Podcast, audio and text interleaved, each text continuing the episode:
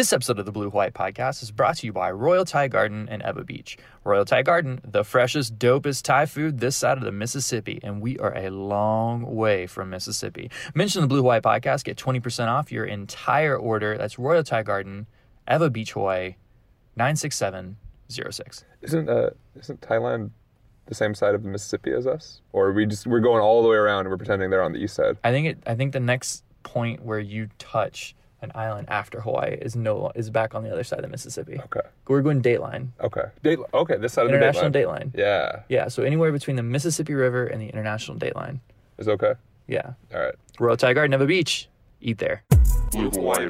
Oh welcome to the Blue Hawaii Podcast, everybody. I'm Josh Michaels. And I'm Ryan Little. According to SoundCloud, we get more plays than the Bloomberg government podcast. We beat him in the rankings, y'all. Who needs those billionaires? Not me. 70% tax rate. Let's do it. Um, some bad news. Uh, fan favorite 21 Savage has been locked up by ICE. 21, 21, 21. Uh, apparently, he is actually a British national, according to them. Uh, I, I don't trust ICE at uh, all. no, Just one more reason to no, abolish ICE. No, uh, one more reason to abolish ICE, and of course, uh, you know, once he switches from like rapping about the hood to rapping about like empowerment and reflection and like, oh, you know, Flint doesn't have clean drinking water, and then the government decides now we have to take him down. What about that like uh, Muslim guy that they like pulled off a bus the other day and Yeah. demanded to see his papers, and then he showed them his papers, and then they were like, "Those aren't real. You fake those. Those are easy to fake." I have a feeling, yeah, They're like the secret police. Yeah, they're like the secret police, except uh, the entrance exam is all guys who like couldn't get a job delivering pizza. Yeah, ICE sucks. Yeah. Okay. So uh, Cory Booker is running for president. Exactly what we need. Yeah. Another Wall Street shill Yeah. running for the highest seat of power in the American government. Nice guy though. Seems incredibly nice. Seems like a good dude. Seems incredibly Just nice. uh, he did good things for Newark. yeah. Uh, also, You know who seemed like a good dude up until uh, oh man, oh uh, Virginia Governor Ralph Northam uh, in hot water. facing calls for his resignation. What we know is this: the governor recently had surface uh, his old medical school photo. Medical school, Middle school yearbook. yearbook photo from 1984 Yep. of himself and another gentleman at a party. Governor Northam was dressed in blackface, and the other gentleman was wearing a KKK hood and robes. Um, which is not a good thing. and in you know Virginia, you may have heard of Virginia as an I don't know, uh, Loving versus Virginia. Like you know, Virginia kind of has a problematic legacy here. It's true. Uh, call many calls for his resignation. Um, if he were to resign, his lieutenant governor, who is African American, would be only the second black governor. in And he just Virginia's seems history. like a great guy. yeah. So would it, it wouldn't be the worst thing. Here's the th- Fall on the sword. yeah. So listeners, uh, here's what I want to say. I know nothing about this. I spent the last week in Japan, so I am commenting on this issue purely from the place of knowing that this guy took a stupid, absolutely abhorrently racist photo in 1984.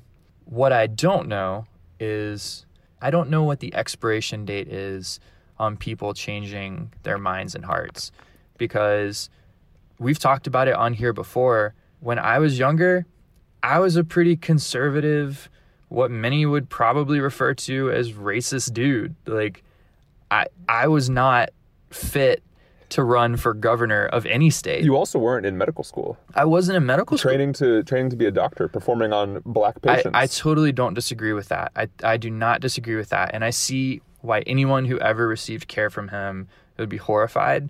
And I think that it was abhorrent then as, as it would be abhorrent now. Eh, But what I'm concerned with that I see emerging from the left, the capital left, the cynical left, the people that basically suck, uh, who has a Send your complaints to at Blue Hawaii Ryan on twitter.com. I'm not talking about everyone on who's left of Sender. I mean, I'm a pretty progressive dude, and I'm, I promise you, I'm not a member of capital L, the left. What I see that's concerning, though, is the same thing that I saw on the right, which caused me to move left, which is this desire for absolute purity. And I, and I don't mean to say I, the obvious like Twitter response is, oh, it's not absolute purity to ask that you don't take a racist photo in your yearbook. Yeah. But that's not that's not what we're saying though. Or what That's not- that's not what you're That's saying. That's not what I'm saying. I'm saying that like people do really dumb things, and if we're going to if we're going to exclude somebody from from the ability to run for office because of something that they did so long ago after which they could have completely changed again their mind their heart everything about themselves. And I don't know that he did. And I, I'm, I'm saying all this is a caveat. I want everybody out there who's listening to hear me very well. I don't know anything about this other than he took a photo. But in my mind, one dumb photo is is really really hard, even as racist as it is, for me to be like you should never serve in an elected capacity. I think it's different. It's materially different than the Brett Kavanaugh thing. For instance, this guy is not determining the application of law, and also Northam's going to be I, I, like I- as powerful as he is, he'll be the governor of Virginia, not the president of the United States, not king of the empire. You Also, know? Virginia, I believe that there's just a one term. Like it's only one term. It's not like you can even run for reelection. I didn't know that. And Yeah. then I think also the other thing that needs to be said is how big of an idiot is he for how he's handled this? Yeah. Like Not great. he's was like, oh, I was dressing up like Michael Jackson, and then somebody asked him if he would moonwalk, and then he actually considered it. Like, no, dude, just be like, be like, absolutely not. We need a we need a moratorium on middle aged white men Trying to do. trying doing oh my gosh, yeah. being photographed in public until we can figure out what the hell is going His on. His response was just so much worse. Yeah. Like, there's a million ways that he could have handled it, and they all should have been.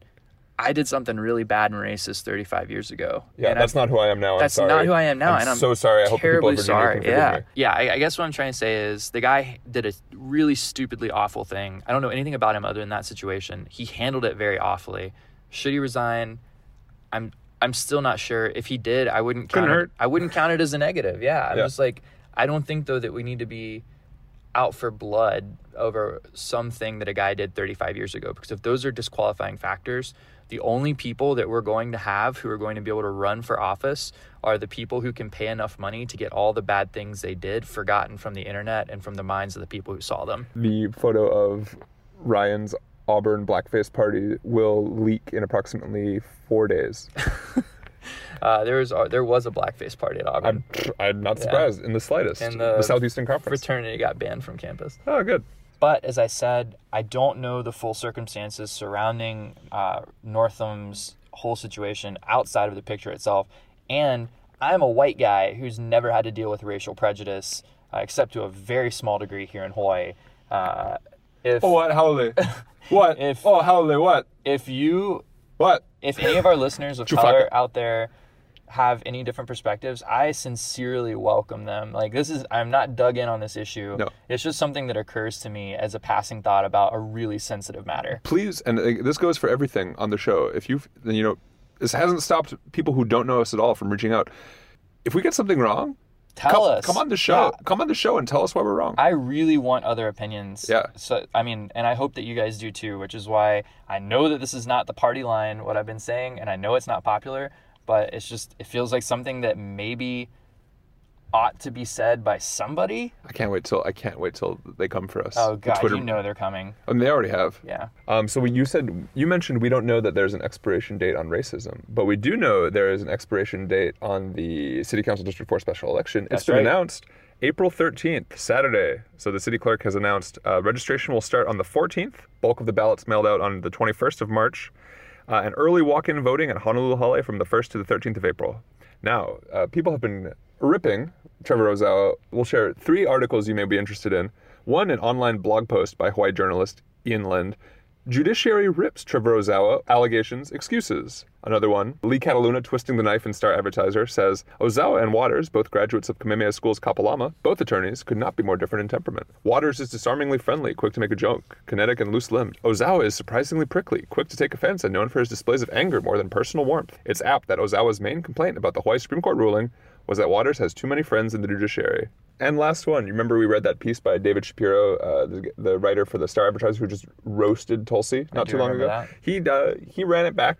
Volcanic ash, wild attacks on High Court could backfire on Trevor Ozawa. Ozawa's hissy fit after the state Supreme Court invalidated his 22 vote general election win against Tommy Waters was unhinged, ill advised, and yet another sign he's driven by a Trumpian sense of personal grievance. His words, not ours. His words, not ours, everybody. So, what else is going on this weekend? The Pacific Rim Cup is back at Aloha Stadium. Check it out before it falls down. Uh, the Super Bowl was yesterday. Patriots won, blah, blah, blah. We don't care. Uh, congratulations to Kevin Mawae, the first player of Hawaiian descent to be inducted into the Pro Football Hall Yeah, of Fame. boy. Kristaps Porzingis traded to Dallas. Whoa. He's a good player. Yeah. Other basketball news. I saw a middle-aged dude on the bus looking at Luka Doncic autographed rookie cards on eBay, and I think he dropped 600 bucks on them. So maybe Dang. I mean, It could be a card payment instead. I'm just saying. I got my Alex Rodriguez rookie Yeah. card from 1993 or whenever it came out, Was it six hundred dollars? And I guarantee you it is not. So let's tell our audience a little bit about what we've got on tap for today. Yeah, so a few weeks ago, Ryan and I put together a round table or a, a six pointed star table of Hawaii young Jewish professionals, by which I mean he invited two of his Jewish Ultimate Frisbee friends over to hang out and talk story with us. Hey, Julian Edelman, first ever Jewish Super Bowl MVP. L'chaim. Patriots. so we talked about what it's like being a young Jew on the left side of politics in Trump's America, the changing relationship between America and Israel. And we also tried out our best Bernie Sanders impressions. You know, as they say, let my people go to the recording studio. You know, a room uh, a room full of Jews with a blonde Protestant guy from Alabama running the show. It kind of sounds like an AIPAC convention. Yo. Hey. Oh, and how is this relevant here in Hawaii? Well, we control everything. There's a 2016 article. You mean uh, Hawaii? Jews? No. Yes, but yes. Well, you've already started your media empire. Shaloha, a 2016 article in the Times of Israel. A small island of Judaism in Hawaiian politics, tiny but stalwart, the Jewish contingent on America's youngest state maintains a unique and strong sense of identity. Senator Schatz, Lieutenant Governor Josh Green, former Governor Linda Lingle, State Senators Russell Ruderman, Kalani English, State Rep Nicole Lowen, former Senator Sam Slom, all going to mention. It's very bipartisan. Check it out. Uh, so, just a few points of order before we jump in. It's really important to remember that Jews come in all colors, backgrounds, and religious flavors from all corners of the earth and from all over the political spectrum, from hard left to hard right, basically Leon Trotsky to Stephen Miller. And when it comes to Israel, like although most Jews describe themselves as subscribing to some form of Zionism, that's a really loaded buzzword if there ever was one. There are a lot of anti Zionist Jews. There are a lot of non Zionist Jews. There's post Zionist Jews, Jews who describe themselves as none of the above, and Jews who just don't care. The only universal constant is that there is a vibrancy of opinions. Thankfully, uh, notoriously agreeable people don't really, you know, dispute a lot. You said it, not me. uh, which leads me to the main point. You may not understand or agree with everybody who's talking, and that's really okay. And the secondary point is that they're talking a lot about what's happening in the Middle East, especially in Israel and Palestine. And as young American Jews who sort of lean left politically, they have a really unique opportunity to question and challenge the narratives and the assumptions that they were fed growing up. I don't contribute a whole lot. I wasn't raised Jewish. I'm not Jewish now, but I was really excited to listen to what was going on, and it was a privilege to be there. So hopefully that conversation continues. Yeah. Um, with that said, one last point to mention: we discussed Marco Rubio's bill in the Senate that would basically unconstitutionally restricted Americans' right to participate in the BDS boycott of Israel. Uh, the Senate just passed that bill after we had already finished recording. Mazie Hirono voted no, which we're very proud of. Senator Schatz was listed as not voting. I don't know if he intentionally skipped the vote or missed it due to a conflict. Hopefully, we'll get a chance to interview both of them. And we're not just going to ask them about this, we're going to ask them about a bunch of other stuff. But if they're listening, come on the show. All right, folks, with that, enjoy. Yeah. We often hear haole meaning white person in a negative connotation, but is a perfectly good word. It means foreign introduced of foreign origin or foreign introduction. So in Hawaiian, anyone or anything that is not native to Hawaii is haole. I'm Leilani Poliahu, ahui ho. haole. Yeah. Yeah. haole is a perfectly good word. Welcome back to the Jew Hawaii podcast, everybody. Shabbat Shalom. I did not go to temple last night. Neither it was, did I. It was NBA Friday on ESPN. I did. You have not been introduced yet. Wait your turn. Uh, Boogie Cousins first came back since tearing his Achilles. Well, anyway, we decided to call a meeting of the Hawaii chapter of the Elders of Zion so that we could hash out some protocols uh, and talk about our plan for world domination, white genocide, all that good stuff. I knew it. Just kidding. uh, we've been having some interesting conversations offline, and we wanted to bring them to the airwaves. And we are joined by two of our best buds, very special friends, and we're going to let them introduce themselves right now. Please welcome. You've heard of John Doe and Jane Doe. Please welcome John Cohen and Jane Cohen. Aloha. Oh, shalom. Shalom. Shaloha. Manishna. Shaloha. Shaloha. That's what Shaloha. I'm to say. Shaloha. Uh, There we tell go. us about tell us about yourself. Me first? you. I think Oh, it bears pointing out at this point in the podcast that these are actual Jews. These- Oh yeah, we're, Yeah. act- we're actual Jews. These are Oh, yeah. I, these are people whose names and identities we are obscuring For professional reasons. For professional reasons. This is so. ex- yeah. uh, this is not just people doing very Very very Poor stereotypical imitation. Jewish actually thing. like Jewish, yeah. cartoonishly offensive Yeah. the guilt accents. runs through This my is family. actually who I am. Yeah. I, I love gefilte fish. I I, am- actually really like No, gefilte too. fish actually is Gefilte really fish good. is The so stuff in good. If you make jars it is an if you make it aberration. right. Yes. It's not that hard. I also like matzah. That's like a probably a Oh. controversial. I like opinion, but- matzah too. Million dollar question. Thumbs up or down? Manischewitz. I don't know if that Up. applies well Up. on a radio podcast. What do you mean? Well, well, Oh, the John thumbs said up thumbs thing? Thumbs up. up, thumbs I'm putting my thumb up Yeah. for I'm gonna go Manischewitz. hard Oh. down. That's- Hard Oh, down, it's so says. Jane. Hard down. I think Manischewitz was like my intro to drinking. Now, It's so Ah. easy to drink. What It's is just it? Like, it's wine, It's but cough syrup it- yeah, that they give to children it's and not tell cough they're syrup. wine. Have you heard? Have you had Welch's grape juice? Yeah. Uh, that. That's uh, what but they serve for communion like Welsh in- but it's alcohol. That's But what they it'll- serve for communion in Gentile church. Yes. Yeah. Yes. Yeah. I think Yeah. Gentile church is just called church. That's right. Uh, yeah, a, uh, a I like radical, Manischewitz. a radical sect of Judaism known as Christianity. I don't think it's gonna last. Well, tell us about yourselves, John and Jane. So I grew up in New Jersey. Uh, I also grew up in New Jersey. yeah, woo, go New Jersey. Um, uh, my whole family's from like the New York, New Jersey area. Pretty stereotypical Jews. Sure. Uh, Ashken normativity is strong in this yeah, room right now. exactly. Yeah. Uh, and then Did your so my older relatives have all since moved down to Boca or the Boca area in I have Florida? not had any relatives move to Florida. I have had none move to Florida. They stuck. So you're it half out and- Jewish. Yeah, kind of. I, I never got the full Jewish experience because I've never visited an old grandma in Florida. So I um, have so many old bubbies in Florida. Nope. Yeah. And they all yell at me and My each buddy other. lives in uh, Ardsley, New York. So I had an old bubby in Miami, actually. believe it or Really? not. Yeah. Are you part Jewish? Another day for another time. Yeah, so I have enclaves in the New York area, now the Boca area, and then we have an LA contingency as well. Yeah. we have some. All the Jewish areas. Yeah. my cousin just has moved out to LA, but Yeah. uh, that's she's the Oh, first LA. and we do have some second cousins who moved to Israel. Oh yeah, we have. We have So some we're really hitting all the We have some cousins in to them in a long Israel. Well, let's let's you know I think the first thing uh, as the Gentile in the room that I'd like to do is let's just pit everybody against each other and have a Jew off. Who's the most Jewish in this room? From New York City to Hana Juju. That's uh, wow. That's really creative. Thank you. Did you just come up with that on the spot? Yeah, I, I did. That was pretty good. Uh, Josh, what's your best Jewish bona fide? Bona fide. I'm a tax lawyer. that's that's not bad. Strong. That's not bad. That's it. I Very mean, thank you. Check. Drop very, the mic, very, yeah. very strong, very strong. Uh, Are we all lawyers? no, my grandma was very disappointed that I did not go into being a lawyer or a doctor or some other such Jewish profession. and, Became uh, a marine biologist instead. John, uh, what's your best Jewish bona fide? My mom's a rabbi. Hey. That's, okay. uh, pretty I- good. yeah. Strong. Yeah. Strong. strong. Okay, good opening salvos here, Jane. oh, I don't know. I uh, I spent six months in Israel, and I was the president of the Jewish Law Student Association at my law school. That's, that's Dang. pretty. that's- Okay. Have you guys done 23 and me? No, I have not done 23 Okay. with me. That's Well, how they get you. I don't crack. I didn't crack 50% Ashkenazi. I don't know what that means. Uh, East, but, It- yeah, okay. I mean, I know the My brother Ashkenazis did versus 20 Sephardics. I'm so but- Jewish, I know what Ashkenazi means. I know what Uh, no, Ashkenazi means. I'm just saying. I didn't know. What does it mean not cracking 50%? Does that mean you're like more less, of a pure? so technically less than half. And, that's, and then they get- that gets into a whole other question about like whether or not, which is coming up in the Trump administration era, uh, whether or not Jews are white. So that's a whole other thing to get into. God, we've gone back to such old school racism. Yeah. The It's- Irish aren't going to be we've white really brought- anymore yeah. either. Dove yeah. right into No, the Irish are staying white. We're staying we white. Don't worry about us. We'll take care of ourselves. Okay.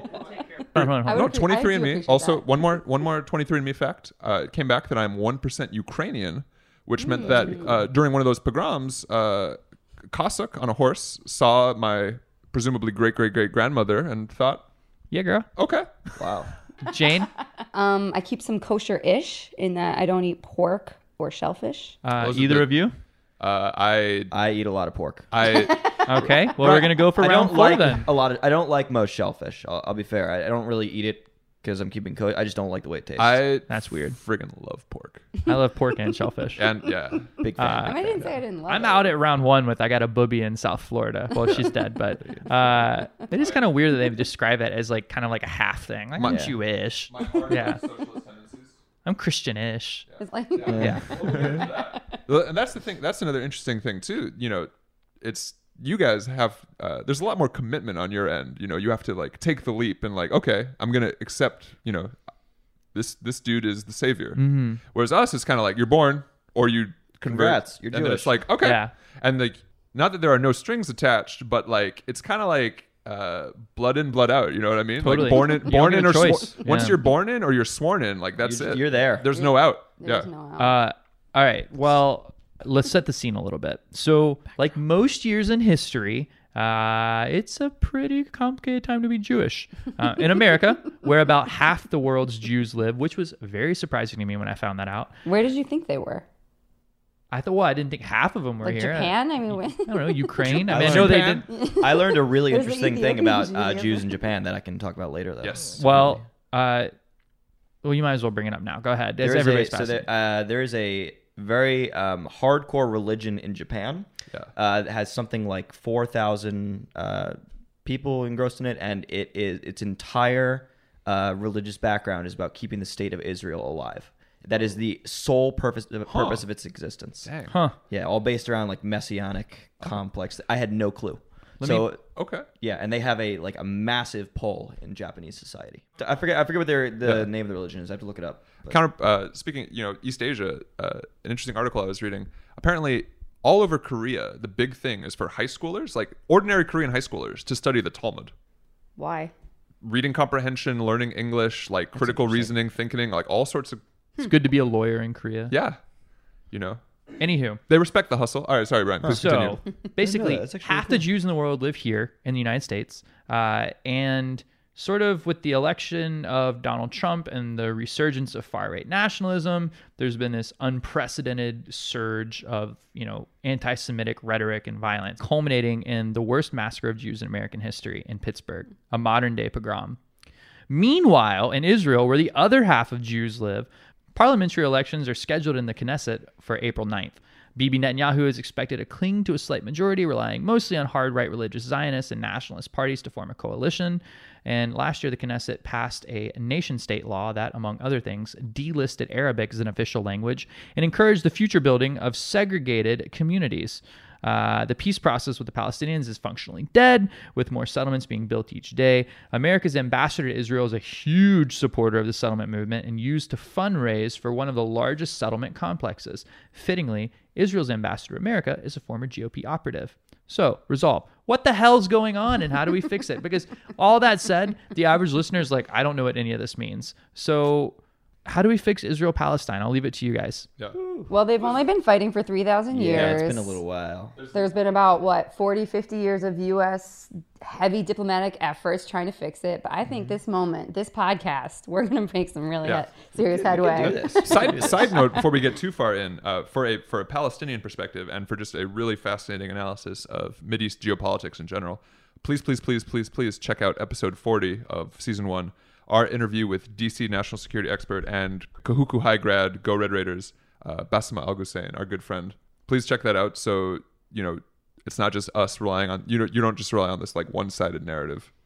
Um Candidly, candidly. all of the introduction that I just gave was stuff that Josh wrote. And so I say all that to say I think the average American, the average person, the average millennial knows the outlines of what's going on.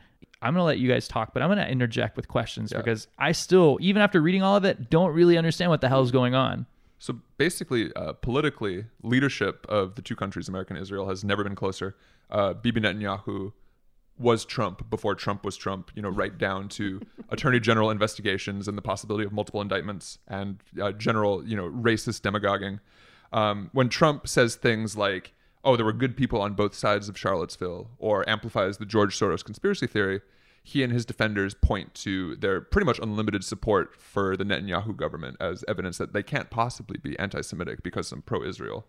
I want to um, chip in that this Yeah. has been such a mind fuck for me. Yeah. To have this president who's drumming up neo Nazism, Yeah. but Israelis love him and he loves Israel. And like my religious family down in Florida loves Trump. Yeah. I, I just, I don't understand The it. And only- they loved Bush yeah. too. I'm like, he also isn't actually good for Jews. The only two countries that have a higher opinion of America under Trump than uh, under Obama are Russia and Israel. The only two foreign countries. So that tells you a lot strange about where our geopolitics are going.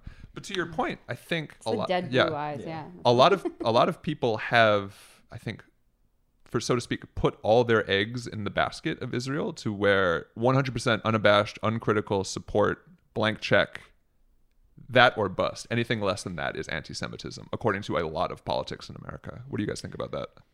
I I think some of it when I try to wrap my mind around what people are thinking, the only thing I can come up with is that they already feel like, you know, America must not be my real home. This is sort of temporary. The only thing that Jews can really trust is other Jewish people in Israel. That's all we have, really. Um, because otherwise, we're just guests and we're only here as long as, you know, basically a Christian country says that they're okay tolerating us. So, all this fighting and anti Semitism at home isn't as big of a deal as whether you're supporting Israel. So, so just two things. One, just to um, give a little backstory on like the whole Israeli-Palestinian conflict. Um, actually, my mom sent me an interesting article this morning because as soon as I told her I was going to be on this podcast, she did the Jewish mother thing and stayed Oh up my all God. night, all night worrying and then reading articles and sending them to me. And her articles are usually great that she sends to me. Um, but so the one she sent me this morning Yeah. was uh, she it talked about um, this concept concept the writer uh, in New York Times called Zoom. And so you Oh, can either you can either zoom way in on the Israeli-Palestinian conflict or you can zoom way out. And so people who live in Israel don't necessarily view it as an Israeli-Palestinian conflict, all right? Because if you think about it, Israel is not really fighting with the Palestinians. Israel is fighting with Hezbollah, which is just another group entirely.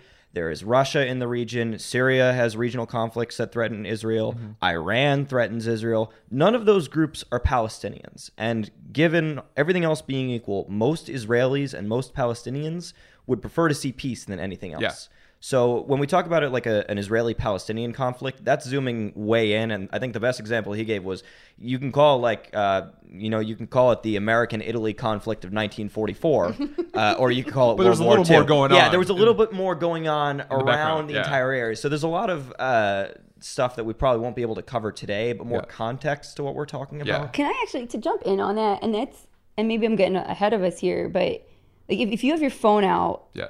You know, and you're not driving or doing dishes, and you scroll like going into Google Maps and go over to the Middle East, and you zoom in on Israel, it takes a while before you actually even see the word Israel pop up because the country is so small. Sure. And then you see these huge countries around it, and those countries are, you know, Egypt, Iran, Iraq, um, Turkey, Lebanon, Syria, right? These are the countries that Jordan, also a little smaller though, right? So these are the countries around it, and I think something that always frustrates me when I hear Americans talking about the conflict in Israel is they're taking this American, you know, the security that we have in America and projecting it as something that Israel also has as a luxury and saying, why can't you be nicer? You're a bully.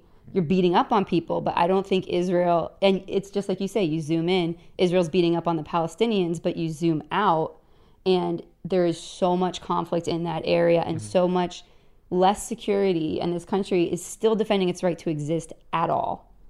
And Yeah, I mean, that 'cause- really changes the way. And even when Israel Yeah. does something terrible, I do think it comes from a different place than when America does something terrible. Yeah.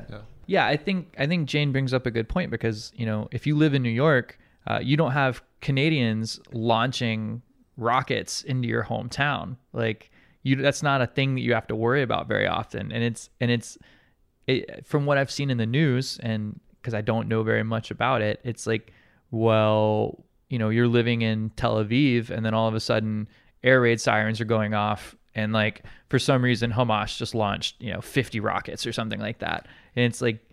That's the American perspective, and the Palestinian perspective is obviously much different than that, Yeah. which is like, Devil's advocate would not be uh, when you say for some reason they launched rockets. The Palestinians would say, "Excuse me, sir. Uh, well, let me explain." yeah, exactly, yeah, You yeah. know, Yeah. On one on one hand, uh, you know, obviously, desperate people do desperate things. That's like a big boiler statement too. But I think also our generation, especially in the age of social media, like worldwide awareness now of truly like how day to day life for Palestinian people can be truly miserable, uh, engenders sympathy in a way that it didn't for previous generations because they just weren't aware of that. And I think also back then they came from, you know, in the aftermath of World War II and the Holocaust, Israel was this great miracle, you know.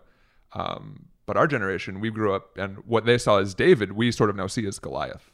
Yes. Yeah, I I think that that's what a lot of so non-Jews, but then people born more recently who Yeah. might not have had relatives who lived through the Holocaust, Yeah. um, or relatives even close to associated with the Holocaust, is that when Israel was created in 1948, it was created for a specific purpose. Yeah. And the purpose was this refuge for Jews after the atrocities of the Holocaust. Six million Jews were killed. Yeah. That's an Fake un, an incomprehensible number of people. Considering so- that that is the to, to put it in context, even today, that would be more than the population of Jews in America. Yeah. which is, which is crazy. It's a crazy number. I mean, And he so- would have succeeded in obliterating Judaism from the United States. Yeah, and so I mean, obviously things have changed a lot since 1948. Um, you know, we now live in an age of social media, perception, and everything.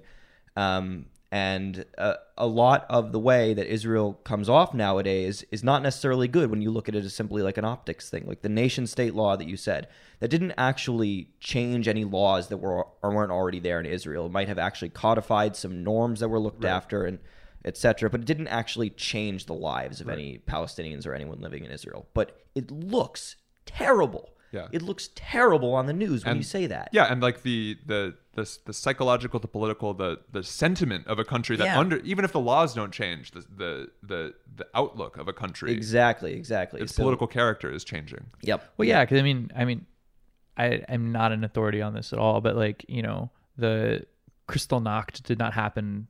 Like, I mean, it literally did happen overnight, but it didn't lead up to that overnight. You know, Yeah. like it. Yeah, it it wasn't, was. a, it wasn't a flashpoint like one off yeah, it was an incremental step of Right. we're going to subjugate this people group until Which it is- becomes yeah. okay to do this thing to them. In and that's one when- of the yeah. oh sorry No, but i was gonna say one of the appalling ironies of I, I guess to step back i think something that israel is struggling with is this victim identity Mm-hmm. because jews see themselves as perpetual victims and Oh, that was sure. the you said it. It's true. It's true and as a kid i always thought it was it was a little ridiculous or a Yeah. little overblown i thought you know the holocaust could never happen again and then now we have trump and all you hear in the news is how social fabric is falling apart Yeah. and nationalism is on the rise and Yeah. so and the big lesson from the holocaust was well jews were really assimilated in western europe at the time and it still came back Mm-hmm. and you know jews are pretty much an on they do find this little enclave within the bigger culture that they're in Yeah. so they do kind of set themselves up to be scapegoated Right. in tough times and you know it's a little bit arrogant i think to think well the holocaust was the last one No. it's happened for Never thousands of years happening but that again. was the Yeah. final one i'm sure No, of it. and and not and this isn't this isn't true just for Jews. I mean, you think about in in in this in these current times, you know, Trump rhetoric like building the wall, like the Muslim ban, like it yeah, it doesn't start with the concentration camps. It starts with, you know, in 32, 33, 34, Mein Kampf rhetoric about these are hey, identifying the problem, us against them, this sort of thing. Right, but looping it back to what John said, I kind of disagree that that didn't affect the lives of any Palestinians because it does still change the tenor and the culture and the way that other Jews are going to look at other Palestinians mm-hmm. going forward because now that's your cultural values. You're- you're And- right, yeah. And that's the irony is that now we're becoming the thing that we have claimed that we've been victims of for so long. I, I, you're right. I probably should not have said it doesn't affect their lives in any way. It doesn't affect, you know, based on the law, their lives in any way. But Exactly. uh, obviously, you know, it it leaves it out there that Yeah. you are allowed to look down on these Right. people. And uh, I mean, Twenty percent, twenty percent of Israel proper. Not even talking about the West Bank and the Gaza Strip, twenty percent is uh, Arab. The last time Israel faced a true physical existential crisis where they had the the there was the actual possibility of them being wiped off the map was 1973. It was the Yom Kippur War when Right. five Arab nations surprise attacked Israel on the holiest day of the year when the army was not ready to respond and that was the last time when Israel truly had the possibility of being wiped off the map. I think in today's world you obviously have, you know, the delegitimization of Israel as a problem. You have anti-Semitism rising around the globe, but you're not seeing that same kind of thing where Israel would Yeah. be physically wiped off the You map. You don't think like with the rhetoric coming out of and this is me playing the part of the dummy and also being a dummy. You don't think that like the threat of like Iran, like them like I think Israel has progressed enough. Israel is a world superpower. Yeah. Israel has nuclear weapons. That's that we know that. Um, and I think the world has progressed to a place where we are not going to necessarily see a nuclear war just suddenly break out. And you're not you're not going to see the same kind of uh, s- the same scale of wars that would happen in 1973 when tanks were literally rolling down towards Israel. You're just not going to see that anymore in that kind of place. as as why as as fanatical and as dialed up as uh, the Ayatollah's rhetoric and the mullah's rhetoric can be, they also know from a pure rational survival standpoint, uh, attempting to nuke Israel will mean the You'd be wiped off the map. There will be the end of Right. Iran as a modern state. You'd be wiped off the Yeah. map. I agree with that, but I, I also think that you know even taking these premises as accurate really downplays how how impactful that is because you think about the United States is still reeling in anti-Muslim hate because of 2001. Yeah. right? And and that was very small compared to what Israel went through.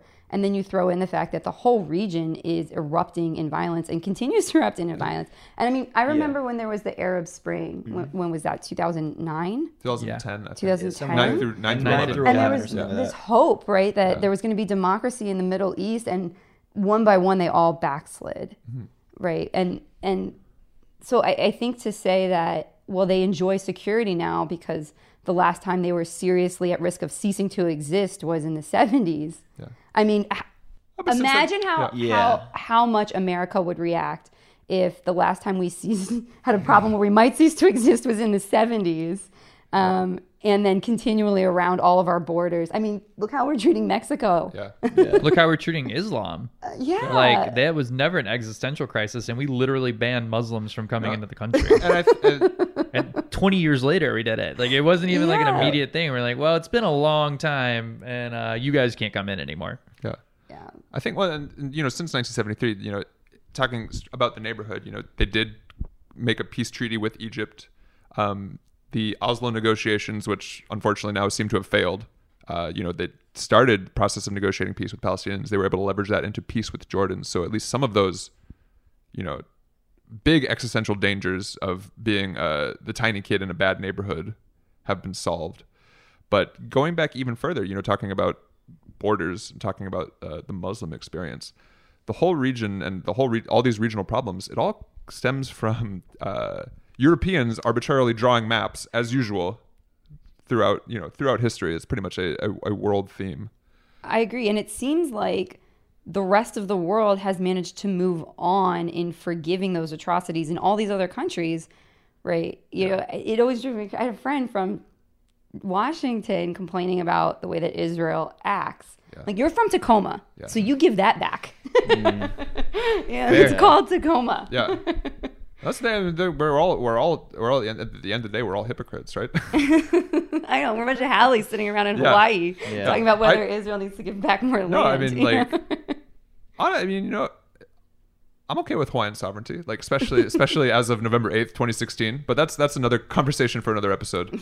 Okay, so I have a couple of questions. As the the uninformed uh, Gentile in the room, why can't they just figure it out? The Zoom principle. Jerusalem. Well, can I Yeah, give you the, the one whole minute issue. history that I got growing Okay, up? let's hear let's hear nonstop? Jane's one minute history. This is the history I got consistently. People kept attacking Israel. They kept losing, so Israel kept getting more land. Israel kept giving it back for peace. They never got peace, and they just want to take more and more. That That's sounds the history. eerily similar to what I got. That's you know, and this is and this is what all of us were told growing up, Weird. and we realize we realize yeah, Whoa. Did you have the same Hebrew Narrative. school teacher? Yeah.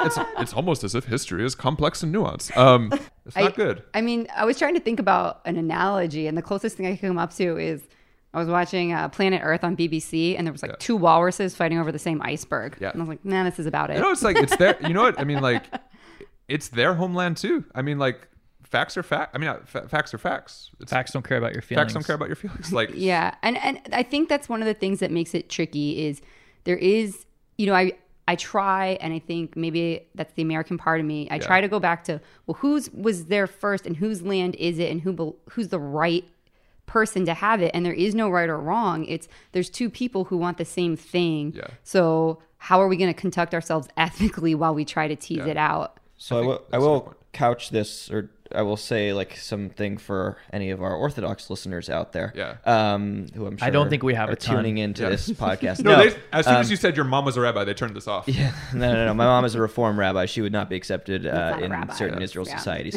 Um, and or by the Israeli government. yeah, or by the Israeli government. We'll we'll get to that. They're eventually. basically- yeah, Um, you I have think Iran is a I have some uh, strong feelings on that one. I can't wait to hear you tee Uh, off. That's no, great. but uh, the I mean, so there's a there's a fundamental uh, difference in thinking between uh, you know Orthodox Jews and then conservative and re- Reform Jews. And conservative and Reform Jews tend to think of it uh, as well, whose land was it? You know, who physically owned the land at X, Y, and Z. And Orthodox Jews don't really think of it that way, especially you know the Haredi communities in Israel and the, some of the more extreme communities in Israel. Uh, it's it has always been the Jews' land. It was always promised for the Jews, and there is nothing you can say, no law you can put out there, no history that you can show me that will that disqualifies this. And it is the same. You mentioned this before. It is a lot of the same kind of uh, thinking or mindset that a lot of evangelical Christians have in the U.S., where it doesn't matter what laws you show me, what borders you say. I believe this thing because it comes directly from God. Deed and title from the big man himself. and that Boom. and that is partially why the Orthodox community in the U.S. found this new ally with evangelical Christians, Mm-hmm. and together the Orthodox community and the evangelical community is way more powerful and way more vast than anything the reform movement and the conservative movement can muster up in the US. Completely. And there is there is absolutely no getting past the evangelical and the orthodox lobby that they have. Yeah, Sheldon Adelson So- just has to write one check. It yep, it you know, I, I was talking about this with Josh the other day that uh, I had a really good uh, government teacher in my senior year of high school, and we were talking about the things that young evangelicals, because I was one, uh, young evangelicals are worried about in Alabama, which is obviously Islamic terrorism. And Sharia uh, law. Dude, you hear about those prayer rugs in and Texas, man? So uh, good food, I did okay? not hear I'm just that. saying. so we were talking about it, food? and uh, we were like, you know, are you more scared of the Taliban? Are you more scared of Al Qaeda? Are you basically like which brown people are you scared of the most? And she's like, well, the Taliban are more of a like a political organization. Uh, I'm sorry, that Al Qaeda is more of a political organization. I'm more scared about like anybody who's going to blow themselves up just because God tells them to, because you'll do a lot of things when you think God's telling you to, and like that's sort of the that is the conundrum of the orthodox evangelical alignment is not that like evangelicals they don't there's no like anti-semitic sentiment there. It's just more like well god gave you the land way back early in the bible and uh i guess it's yours now and like the other guy's got to go home. Like it's it's just a very weird it's strange bedfellows because they have no common interests Newsflash: Israelis are Middle Easterners too. yeah Whoa. totally it's like they have they have no there's they have no what are you talking about? Go back to Poland. well and the thing is is oh my god! if you took a if you took a group of Israelis and put them in a room with evangelicals who you didn't give them context as to who they were, they'd be scared that they were Muslim terrorists. You know, like it's The they evangelicals would be scared that the Israelis yeah are they terrorists. Oh, yeah. they only the only context that they have for Israel is the idea of Israel. The thing about the religious right in Israel has nothing to do with like Jewish sovereignty or respect for Jews as an ethnic group.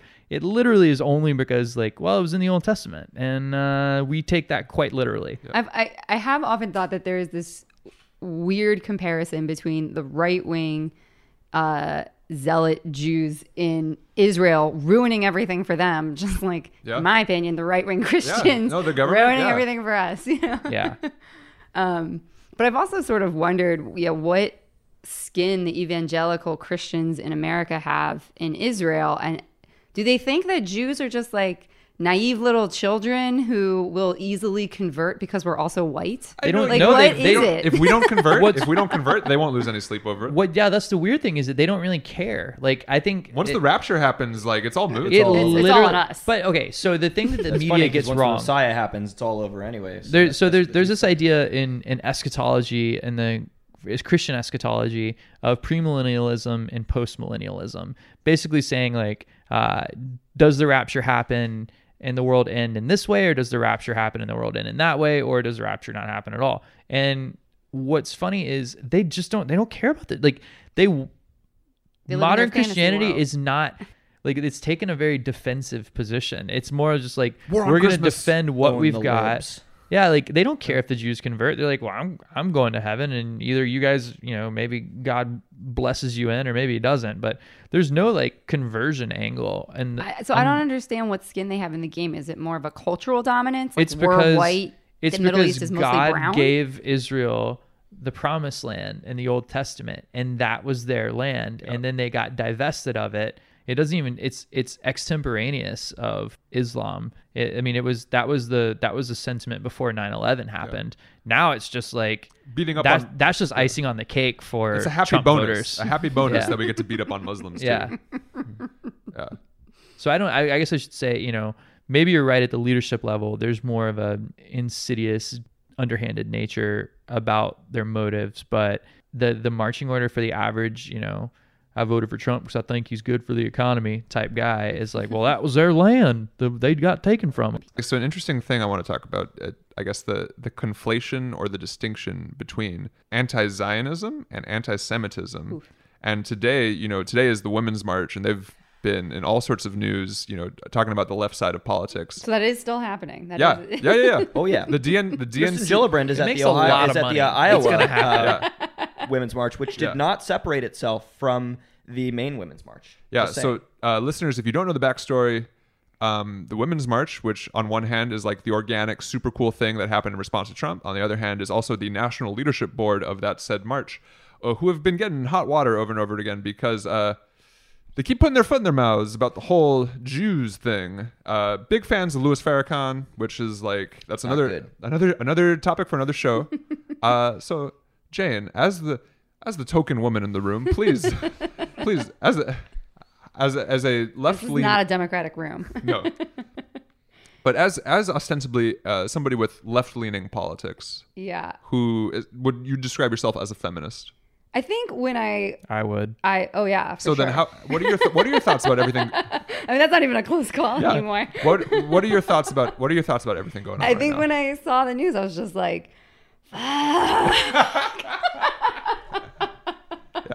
and I was trying to wrap my mind around. I mean, I think I just my left eye started twitching, and I just all these experiences came exploding in my head because growing up as a Jew in the states, I do I do feel very fringe.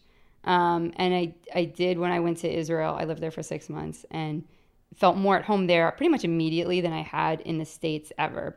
But I was confronted with the fact that I was a second class citizen because I was a woman and it's a very religious, traditional place. Um, so there was this extra sadness of realizing that even my home isn't quite mine. Then I come back to the States and I love Israel. I always have, and now I love it more than I had before but I don't fit in with my liberal friends anymore because liberals hate Israel, right?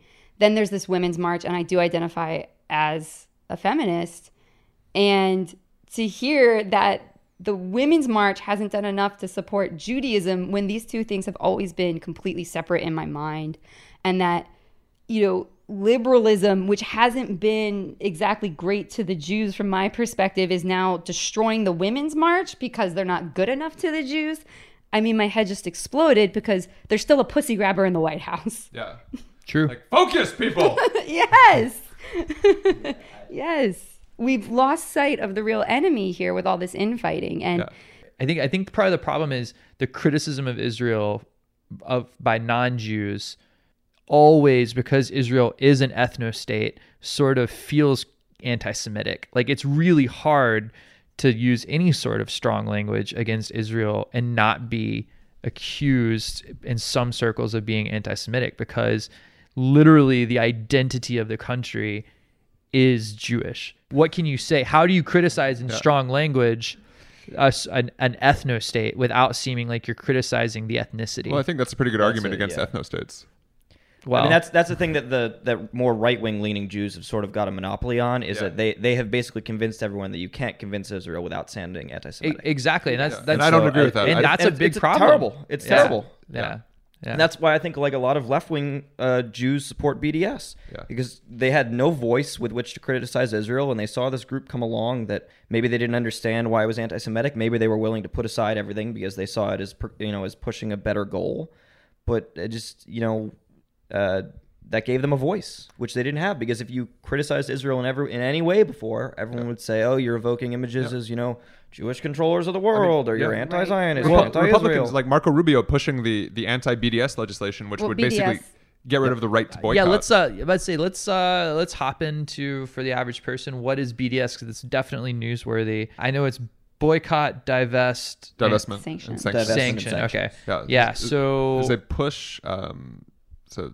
I think goes back to like the mid 2000s. Uh, Palestinian civil society is pushing, you know, a non-violent uh, boycotting, divestment, and sanctioning of the state of Israel in terms of economics, academics, political exchanges. You know, it's it's it's done in different degrees. I guess my understanding is that some folks only focus on um, the settlements or you know the areas uh, which in what would be a future Palestinian state that they're boycotting. Others, you know, a blanket boycott on anything Israeli. Do I have to destroy my soda stream?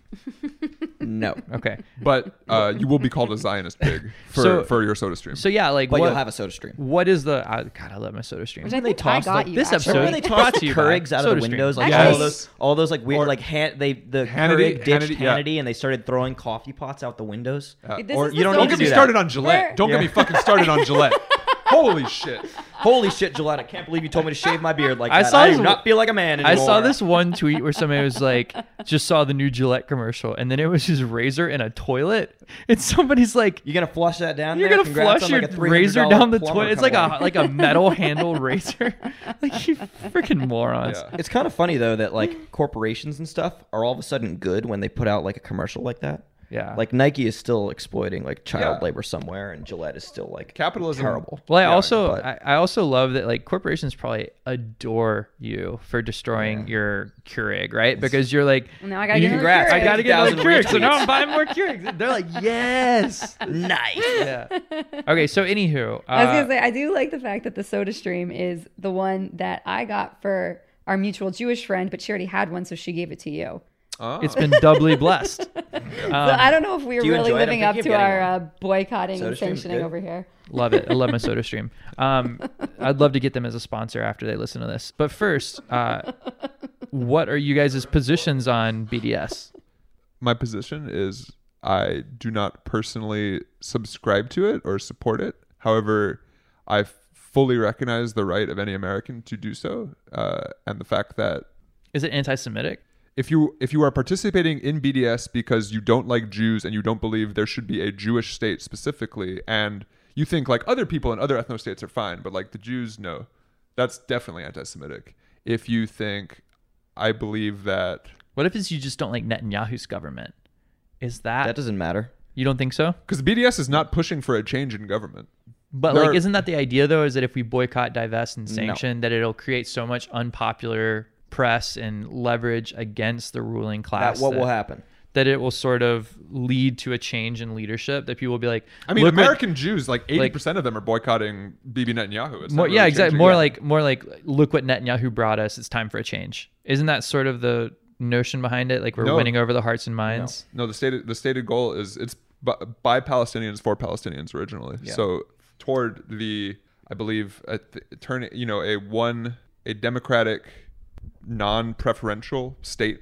of- one state solution. One state A solution. one state. which is fundamentally anti-Semitic and anti anti-Jewish, because what happens with a one-state solution, you lose the reason that Israel was created in the first place, which is which is the whole goal. It- You know, it Jews are fine as long as they don't have that state of Israel, and once you get rid of the you know the fact that it's a Jewish state, then you don't have the state of Israel, and then people can sort of stop complaining as much. Is it? I also think it's interesting that people are so eager to to boycott Israel when then they go shopping at you know like Walmart or they buy products from countries that are also terrible. Yeah. It's like I, I think that's what gets me Yemen, is there's a catastrophe in Yemen right now. there is Where is boycott Yemen? Right, exactly, exactly. Oh. And and I think yeah. I I forget what it was, and admittedly, I'm getting this from a Jewish relative, so it's probably completely inaccurate, but it promotes a and, Jewish and insanely agenda. bi- extremely biased. but it's like you know, Airbnb pulled out all of their uh, their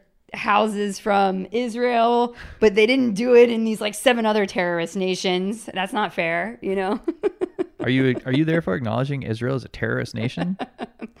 I, I mean, yeah, I don't, that's exactly it. It's like, well, is that the standard now? Like, we want to be treated as good as terrorists. I mean, I mean, under, I mean, you know, under international law, the transfer of civilian population over the Green Line into the settlements is technically a violation of international law. So that was Airbnb's argument, right? Is that the Israelis live, the Israeli citizens, Israeli residents who live in this area.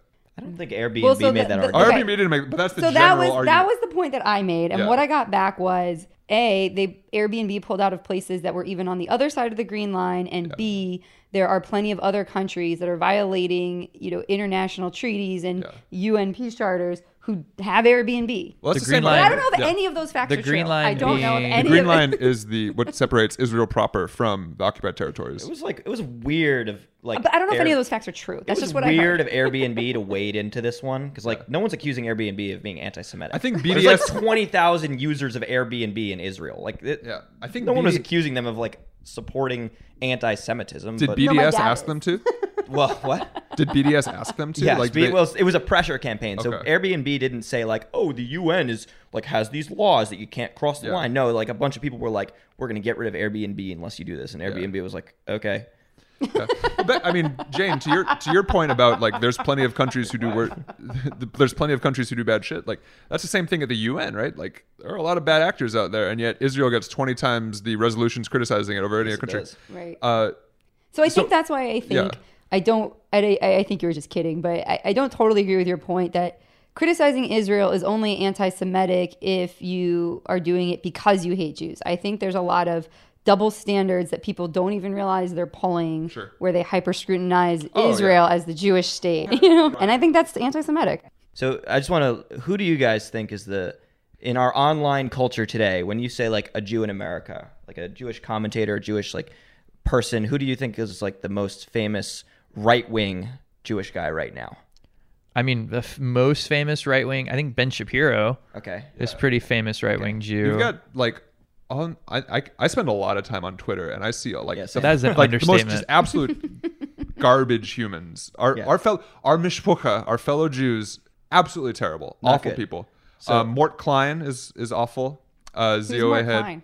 Uh, he's the head of. So basically, you're not gonna know any of these uh, people. I'm, Zionist Half, Organization I don't know half the people our account follows on Twitter. the people the, the people who thought the people who looked at AIPAC and thought no those guys are way too wimpy for me. You're kidding Uh, me. yeah. no, not good. um, uh, Josh Hammer, who writes for the Daily Wire, Mm. was posting like the other day about how Israel just needs to annex it already. Like, fuck. so like annex Hebron. Let's go. so yeah, yeah, yeah. So no, no, no. Like, Yeah, terrible.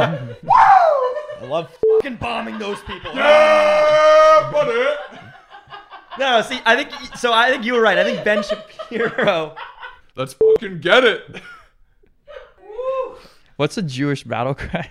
I think that was it. Ching, baby. oh God, Cool boy. Oh, my son went to law school.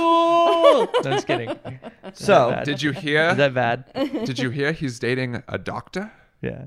that's the Jewish battle cry. All the Jewish moms come running. Um, Did you eat? No. Did you eat? Did you eat? I'm hungry. Are you hungry? Voice Thousands. yourself. You look so thin. You know that Obama is secretly an anti-Semite. Nobody talks about it. Oh, bummer.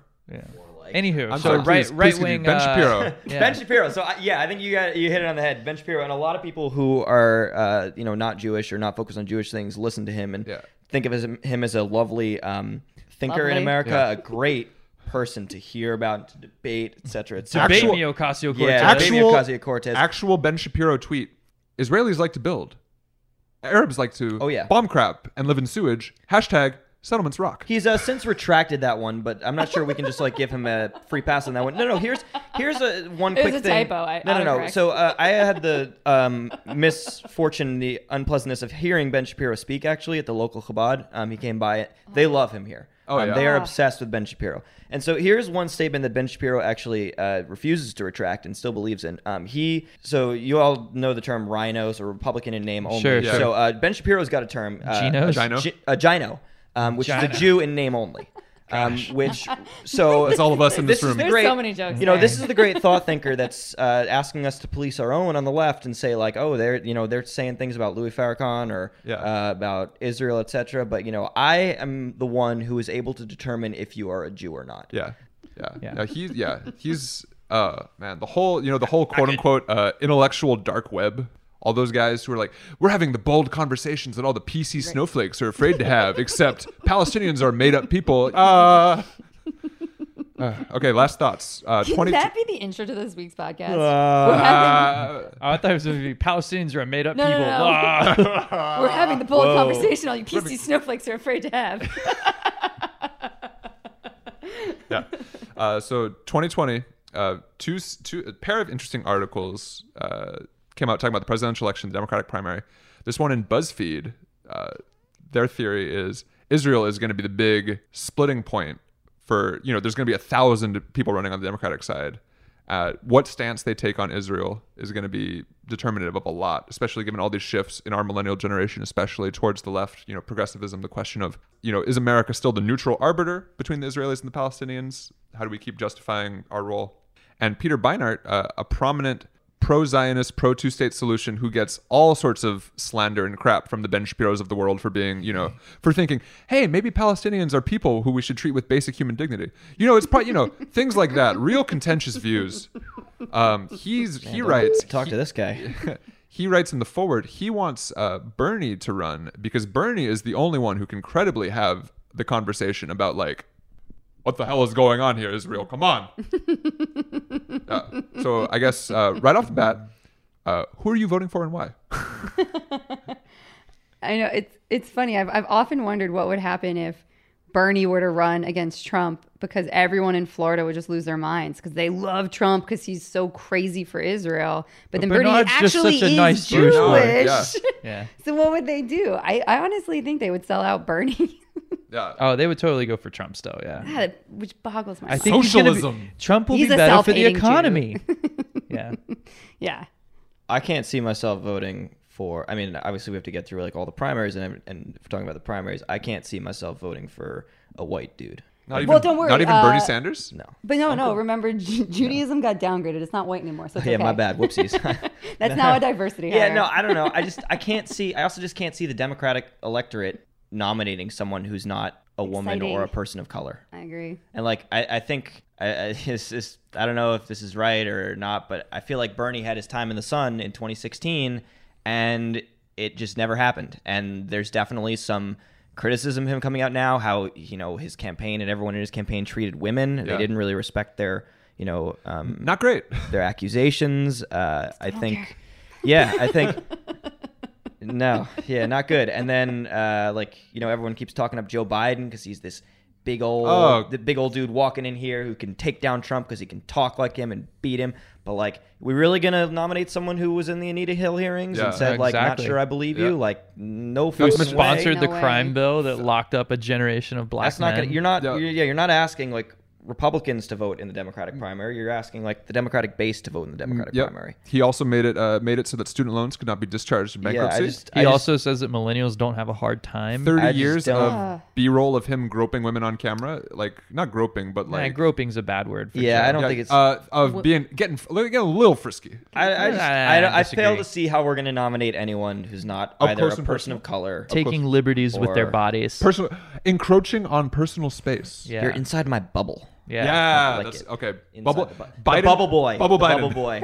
The bubble boy. Bubble Biden. Uh, oh man. But I, I Bubble butt. yeah, I, I, I kind of am afraid that what's going to happen is there's going to be all this infighting trying to win over a Jewish vote that you can't win anyway, and Yeah. it's just going to lead right. to us losing to Republicans again. That's what I. That's my fear as well. I think as just of right, don't. I don't see it. I don't see us fighting over Israel because no one in the Democratic Senate or the House right now, except for like three backbenchers who were just elected, Yeah. supports BDS. that's and that's uh, Batya Ungar-Sargon, who's the opinion editor of the Forward. She Yeah. came out responding to BuzzFeed like, actually no, like Yeah, like the, The- these debates are healthy, and The- like yeah. we're going to come out the other side with the strongest candidate because they'll have survived the trial. But basically, like anyone who gets the nomination assumes that they're going to beat Trump in 2020, which is a, a relatively good assumption where we sit right now. You never I'm not know. going to You write. never I'm, know. listen, I'm Remember not going when to we fucking assumed write him that off. there's no way Trump could be president? Really though, but I like I think so. You know, bodies are going to hit the floor in the primary, and I think whoever comes out of that is going to be our strongest candidate possible. And I fail to see how the Democratic base doesn't nominate either a woman or a person of color. Have you guys both. seen someone with an iPhone 5 and you look at it and you think, I remember when this thing seemed so new and so shiny, Yeah, and now it just kind of looks eh and it's small. That's Yeah. Bernie Sanders now. yeah. You actually, Same you, weird you kind of actually, thing happened it's with hard Beto. now. Come through the other No, side. Jane's making the right point. Actually, um, Nate Silver was doing an analysis on early contenders. Jane. He's doing early contenders for 2020, and he's talking about Bernie and how he's polling. And he was saying basically Bernie's base is still there, but that Bernie benefited from being the only progressive option really The only in not 16. Hillary option. That Yeah. was and viable. so Hillary was just such then whenever you know when everybody else drops out then he benefits from being the not hillary option and hillary clinton even though she would have been an infinitely better president than trump had so many flaws as a candidate and then so it's like he benefited from that and now when you go into 2020 and you have a, a, a roster of people who are running in sort of this blood sport primary that you don't get that same bump because you've got people if Gillibrand runs, there's goes part of your female support, or she is running. Kamala Harris. we is better gonna not take- nominate Gillibrand, dude. Oh, like, yeah, I hope not. running it back with another blonde senator from New York who has questionable issues about flip flopping. Like, are we asking? and is super close to what Wall Street. and on is super Elizabeth close to Wall mm. Street. Yeah, yeah. So it's like Elizabeth Warren, who like, is also going to take some of Bernie's support. I Kamala Harris Trump, is going to take some. Ber- I- Cory Booker will take some. Trump. Trump is going to beat Elizabeth Warren. I think. I think every single one of the candidates that we just mentioned has has one flaw that people always ding them for. Yeah. But they're not as bad when you actually like put them in front of the country as I hope we so. make them out to be. I hope, especially by. but I it, mean, but you have to remember that the rest of the country, I mean, a lot of the country is not voting based on who you are. They're basing they're Team voting sports. based on who Trump isn't. yeah. And like Trump isn't you. So it doesn't matter who you are. It just means that Trump isn't you and he's on their team. So think- he gets their vote. I think people have seen what Trump is now, and it'll be hard to go back and say, yeah, I kind of. He only won by 70,000 votes. That's not a lot of people. Well, his to be fair, his Midwestern firewall is back. I mean, Pennsylvania went blue, uh, Wisconsin went Iowa blue. flipped basically Yeah. the entire state. So you, there's a lot of optimism there. Um, but then you also have that he's got the incumbent advantage, which in historically has been eight percent. So it's like you never know. You never know which way it's going to go. Got a 39% approval rating right now. Oh, That's it's, well, and it's only going down. Just Yeah. the, he's losing a half percent per week as the shutdown goes on. Another Nate Silver quote. 538.com. If you want to know Follow about Nate politics, 538.com. He's something. well, friends, family. Any final thoughts? Any Yeah, I've got one. big? I was talking with Jane this week Yeah. about uh, how so many Jewish names came to be Jewish names, and I found a, a lot of very interesting things. So things like Berg, Steen, like suffixes in Yeah. names, Mountain, stone. mountain, and stone. Yeah, Yiddish, yeah, Yiddish and German are basically interchangeable. yeah. So wait, wait, wait. An iceberg is literally an ice mountain. Yeah, Yeah. and I, when I heard that, I was like, "Oh, that makes sense." And so I'm like, "Oh, that makes that makes a lot of sense." And because there's a lot of Jews in that spoke living German, in stones. yeah, living near mountains. No, the uh, the other joke is like like if you go back far enough, German is just a dialect of Yiddish. I'll take that. Ooh. That's pretty meshuggah when you think about it. Uh, Yeah. any other final Okay. thoughts? Can we all just say matzo ball on the count of three or something like that? Matzo ball. Guns and Moses. Guns and Moses. That's a good one. I like. Have all all three of you been to Israel? Mm-hmm. Yes. Yes. You know, I think like Jane, you joking, jokingly, not so jokingly, said like, "Well, there's no way Josh is a Zionist," and I thought about it. And, like, I think we've kind of, you know, we've achieved Zionism, right? Like, Israel exists. You talk about like, does Israel have the right to exist? Like, it exists. Like, it's it's like, does any country technically have the right to exist? I don't know, but whatever your disagreements are with government and the, the insane policy and everything that's going on, you know, it's still hard to deny like the connection to the place and to the people in terms of, you know, we don't like we definitely don't always agree. Like, you know, uh, 75% of American Jews voted Democrat in the last election, but 82% of Israelis describe themselves as center or right wing. But they're still, you know, they're still for all intents and purposes like our cousins, right? Like you don't just write off your cousins just because they I do. have cousins. Yeah. Yeah. Yeah. I really like. Uh, I like. And I feel like I've sort of heard you guys echoing this, but I think Jane led with it the most on how when you visited Israel, it's like you feel like you're home because Cell memory, biology. Well, yes, there. I think there's that. I think there's also like when you feel fringe all the time, or you feel like you're isolated from the broader group in some way. Like, I know it's not quite the same, but like for me, like my dad didn't really live near me, and none of my dad's family did. And so, like, Same. whenever I get around my dad's family, and I have several times as an adult, it's like you feel like something's right. It's like, mm-hmm. like you're like, mm-hmm. oh, this is like where home is, Yeah. even if it's not or I've heard people have the same experience actually with Hawaii Asian people who grew up on the mainland who've always lived in white culture. They come to Hawaii where everybody's Asian and they're like, I just felt at home immediately. And I think there's something, regardless of your views on Zionism, there's something that's very important for people to be able to go somewhere where they feel like they fit in, like they're part of the whole and like they're home. Plus, uh, Prince of Egypt, hell of a movie. That was a great movie. Hell of a movie. Jue Hawaii Podcast. I'm Ryan Little. I'm Josh Michaels. see you Thank next you, week. John and Jane. Shalom. Shalom. Shaloha. With wife.